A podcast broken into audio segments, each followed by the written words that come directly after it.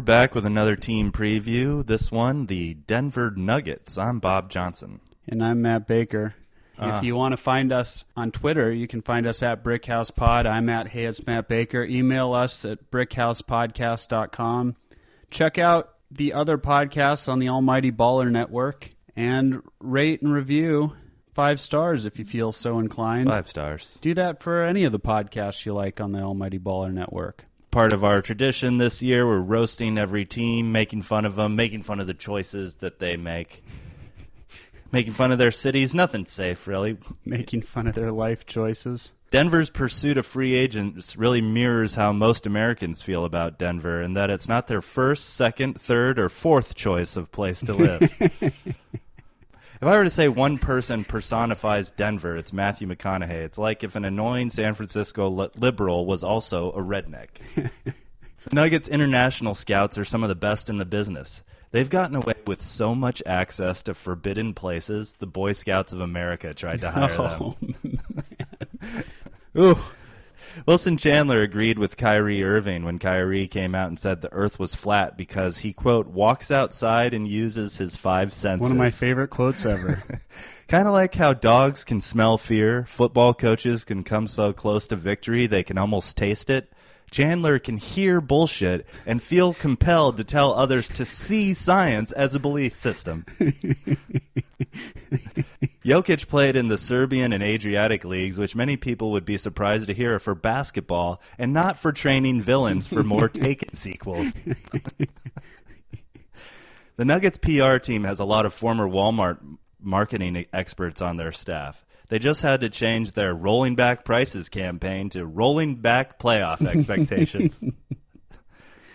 it must be funny for black players that move to Denver to play pro basketball when they're told they're not allowed to ski because of their contract. This is like if you told a white guy that moved to Arabia he's not allowed to handle the snakes or swallow swords. Bob, the Nuggets lost their coach of the year and GM of the year in the same offseason and haven't been back to the playoffs since. This makes the Nuggets the Crystal Pepsi of basketball franchises. The Manimal, Kenneth Faried is back, or as he's known now, eh, just a man. wow. Whoa. Let's tell our listeners about the changes.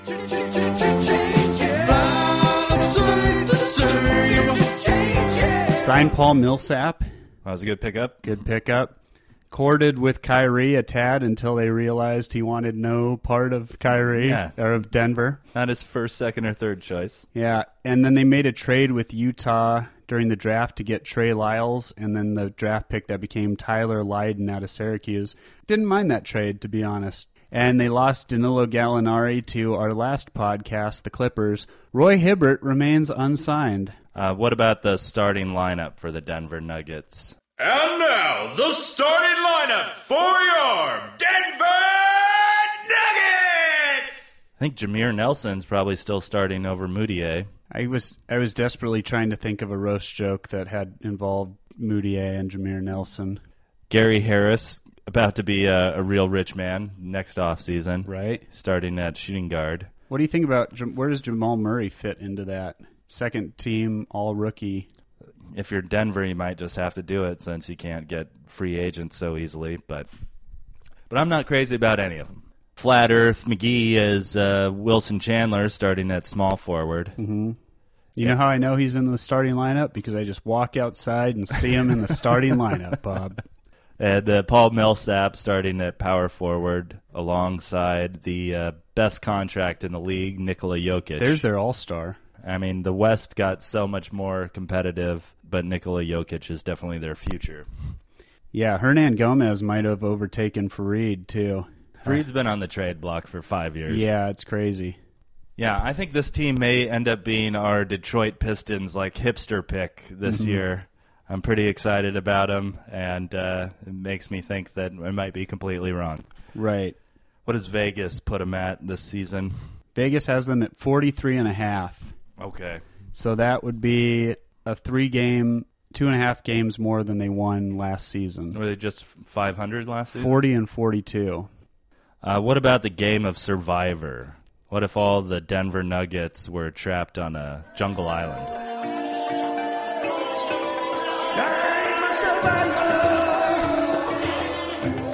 Jokic is going to win. Obviously, that's the guy. He just he will just crush his way to victory. I think. The Eastern European guys, yeah, probably don't take much shit. Yeah. First off, Kenneth Faried. They've been trying to unload him forever, and they finally unload him off the island. See, I said Kenneth Faried wins. oh wow! I like the you know the controversy Yeah. going on. I mean, his nickname is the Manimal. He looks like the Predator. Combat in the canopy jungle is Faried's forte. Uh huh.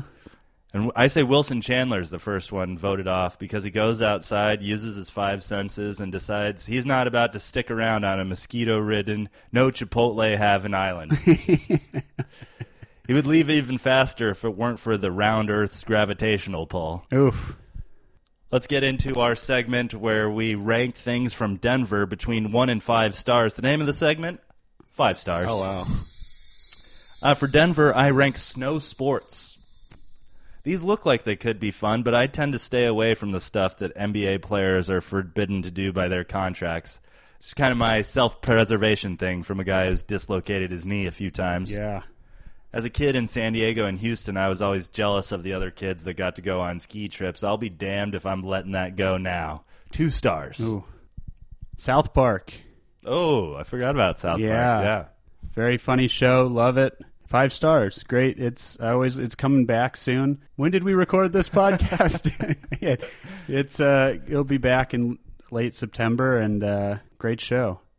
Yeah, one of my favorite episodes is when Cartman uh, goes to Colorado University to figure out how they get college basketball players to play for free. he acts like a slave owner. Uh, I ranked the Kroenke penthouse inside Pepsi Center. Oh yeah. You can go back to our preview episode last year for the Lost Cribs episode of the 15,000 square foot luxury penthouse mm-hmm. inside the ceiling of the Pepsi Center to hear about all of its accoutrements. Great word. Five star word. This is so dope. Only the Walmart rich owners have it. But Steve Ballmer, mm-hmm. he's building a new stadium in Inglewood, Oh, which will be right next door to Stan Kroenke's gigantic football stadium. Yeah. I can see Ballmer and Kroenke having like a penthouse inside the stadium war. You know, it's like an arms race like Larry Ellison and Paul Allen have with their super yachts. Just yours is 15,000 square feet, mine's 15,001. Yeah. Asshole. Right. I'll see you at court. Five stars. Oh, that's great. I'm looking forward to it. The Denver Mint, built in 1897, the single biggest producer of coins in the world. Ah. In its early years, it was known for printing gold coins. It was featured in the 1993 Sylvester Stallone movie Cliffhanger. Okay. Need I go on? That's a good one. Yeah. Four stars. Yeah, the Denver Mint. I haven't been in, but I walked by when I was in Denver. And uh, if you look at some of the coins, if it says D underneath the year, that was printed at the Denver Mint. I ranked the thin air at high elevation home court advantage moniker that uh, announcers like to talk about. Sure, the best runners in the world train at high elevation, and the pro athletes who play more games in Denver may have some slight advantage over their sea level dwelling opponents. But this is possibly the most overused and boring conversation that seems to be contractually obligated to be mentioned in every Denver home game. One star. Okay. I was looking up things about Denver, and I came across couple guys. One's named Soapy Smith, and the other Bat Masterson. Are they bank robbers? These are real people. Soapy Smith was a con artist, Oh, okay. saloon and gambling house proprietor, political boss, gangster, and crime boss of the 19th century Old West. His famous scam, the prize package soap sell racket, earned him the nickname Soapy, which remained with him till his death. wow. I think it was he would sell soap and he would package like gold with the soap. Like you could get a prize soap and then someone would buy one and be like, "Oh, I won!" And it, obviously that was like his inside guy. No The one plant. would. Yeah, so no one would act. You just scam a bunch of people for soap money or something. This is what you did in the 1800s. Wow. Bat Masterson was a gunfighter and lawman. He also established himself as like a leading gambler and took an interest in prize fighting. Was known for attending every important boxing match and title fight in the U.S. from the 1880s until the 1920s, basically. Hmm. Knew Teddy Roosevelt, Jack Johnson, all those guys. Soapy Smith died in a shootout. Cool. I don't know how Bat Masterson died, but I'm I'm giving the pair of them. I don't know if they came across each other, but I'm giving them. It seems like an interesting three star combo with five star names. Okay. That's what I'm giving. That's my long winded Soapy Smith Bat Masterson breakdown. wow. You learn something on every episode of Brick Right. House. On the next episode of Brick House. Our next team had one of the best improvements last year from the first half of the season to the second. This team has doubled down on their ragtag group of players, and now this year we get to see if they can sustain their success or if there was a, just a hot streak at the craps table. Hmm. Will the easing of the schedule give less of an advantage to this team who's always in better shape than their opponent? And their city may even be below sea level. So find Ooh. out who we're talking about Ooh. on the next episode of Brick